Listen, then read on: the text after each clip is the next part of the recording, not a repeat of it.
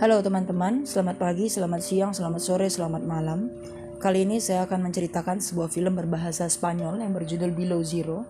Film ini masuk dalam kategori film thriller action yang dirilis di Netflix dengan rating 6,3 di IMDb dan disutradarai oleh Luis Quiles.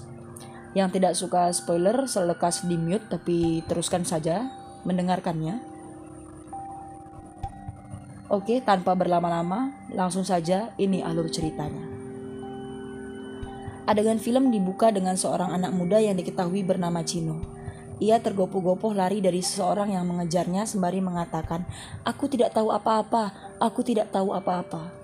Sampai sini awalnya saya mengira alur film tentang mafia narkoboy atau persaingan sejenisnya. Dan dalam keadaan separuh sadar, Cino dikubur hidup-hidup di tengah hutan dan di tengah hujan oleh seseorang tadi. Tidak lama Sin berpindah ke jalan raya yang sedang macet dan memperlihatkan seorang polisi yang bernama Martin. Martin adalah polisi yang taat aturan. Hal itu terlihat saat ia ditugaskan memindahkan enam tahanan bersama Montesinos, rekan polisinya yang berkarakter temperamen dan tidak taat aturan. Sebelum berangkat mengantar memindahkan tahanan, Montesinos menawarinya sebat dulu. Tapi Martin menolaknya dan memperingatkannya tentang aturan. Montesinos malah meledeknya dengan berkata, "Terserah, asal jangan seperti robot." Dalam perjalanan, Montesinos dibuat kesal lagi oleh tahanan. Mereka yang diletakkan dalam sel yang berbeda di mobil tahanan malah berdebat, mulai dari meminta Montesinos untuk menghidupkan pemanas sampai tentang anggaran untuk mengurusi tahanan. Seorang ekonom yang menjadi salah satu tahanan yang memulainya. Ia bernama Pardo.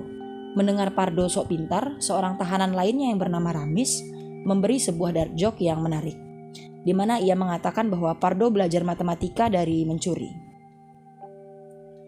Namun tiba-tiba ketika dalam perjalanan, kabut semakin menebal dan menghalangi jarak pandang Martin. Mobil patroli yang berada di depannya tidak terlihat. Dan kemudian mobil yang dikendarai Martin membawa enam tahanan tadi berhenti karena merasa ada yang tidak beres. Kemudian Montesinos keluar untuk melihat situasi. Ketika sampai di luar, Montesinos ternyata melihat rekan dalam mobil patroli sudah tidak bernyawa. Awalnya, seluruh tahanan mengira ini adalah skenario dari Rumano, seorang tahanan yang bertubuh besar. Terlebih, ia mengatakan dalam film bahwa adiknya tidak akan membiarkannya mati di penjara. Tidak lama kemudian, Ramis yang berhasil membuka borgol di tangannya dengan kawat yang ia keluarkan saat buang air besar beberapa waktu yang lalu.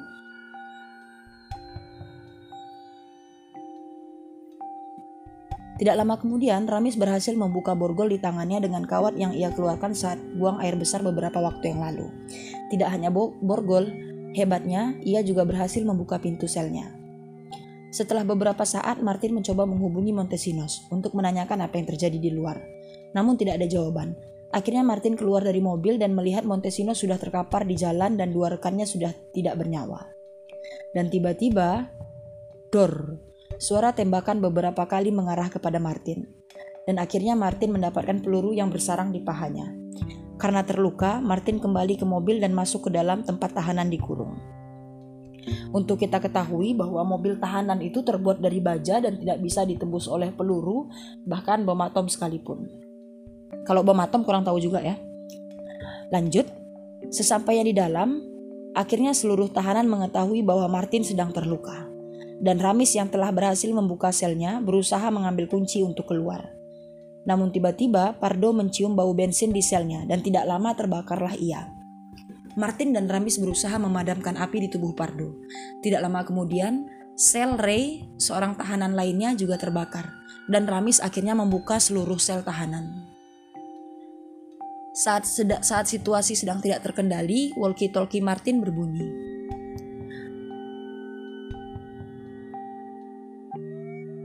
Dan terdengar suara seseorang yang mengatakan bahwa jika ingin keluar, kuncinya ada di Martin.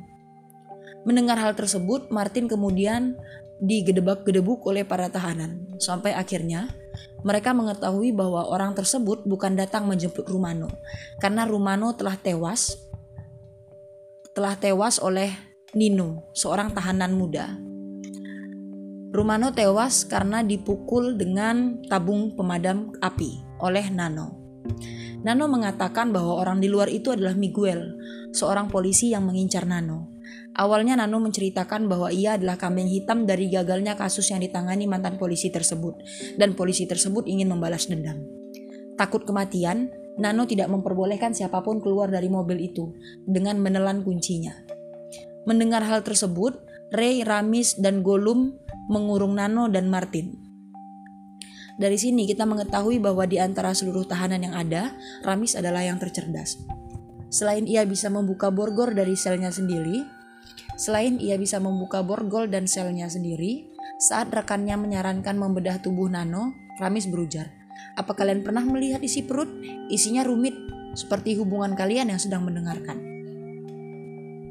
Ketimbang Martin, yang menjadi aktor utama sekaligus figur cover di film ini, jujur saya lebih suka menyukai karakter Ramis.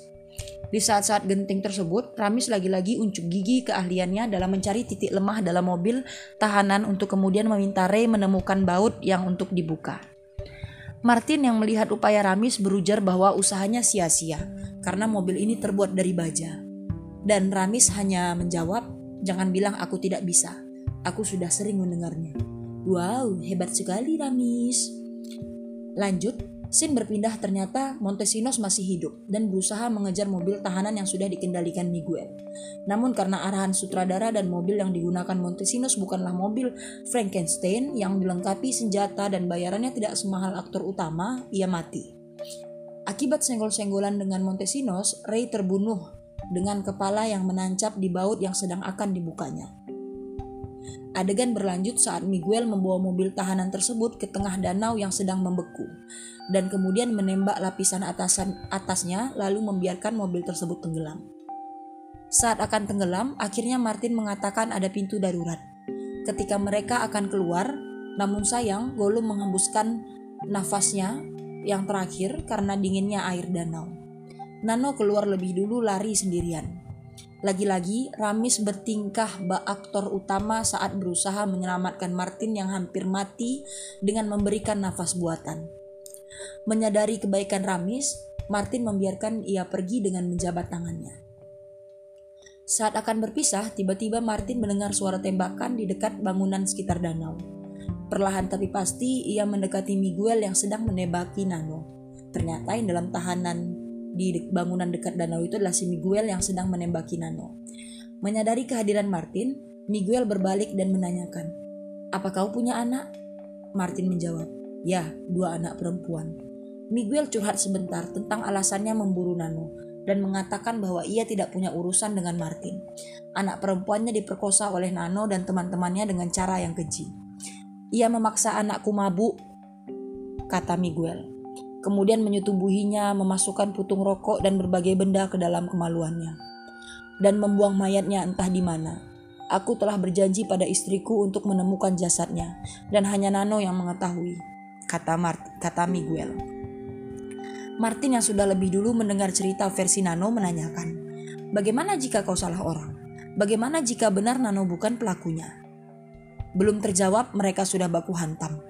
Miguel yang berhasil lolos menyusul Nano dan mem membogemnya berkali-kali sambil menanyakan di mana anaknya. Nano masih tidak mengakui. Sampai saat Martin datang dan menodongkan senapan ke Miguel, Nano malah berkata, Hei Miguel, jangan harap aku memberitahumu. Kau dengar aku badut? Kata si Nano, kurang ajar memang si Nano ini. Sebelum helikopter polisi mendarat dan bantuan ala Inspektur Ladusing datang, Martin yang terlanjur mendengar perkataan Nano menembakkan senapan laras panjang yang mengakibatkan tangan Nano lepas, lalu memaksanya mengatakan di mana anak perempuan Miguel. Nano yang frustasi membayangkan tidak bisa coli sambil pegang HP lagi berteriak histeris. Ah, ah, ah. Dan mengakui di mana mayat anak perempuan Miguel dibuang. Tamat. Ending yang mendugumkan.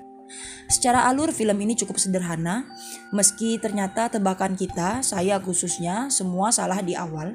Semula saya kira film ini tentang mafia atau geng yang berusaha membebaskan pimpinannya. Pesan yang bisa diambil dari film ini adalah ada kalanya patuh tidak bisa memberikan keadilan. Andai saja Martin tetap patuh dan menyerahkan semuanya di hadapan hukum, mungkin Miguel tidak akan pernah tahu di mana jasad anak perempuannya. Lagi pula, bukankah kita semua yang ada di dunia ini adalah buah dari ketidakpatuhan Adam dan Hawa? Caelah.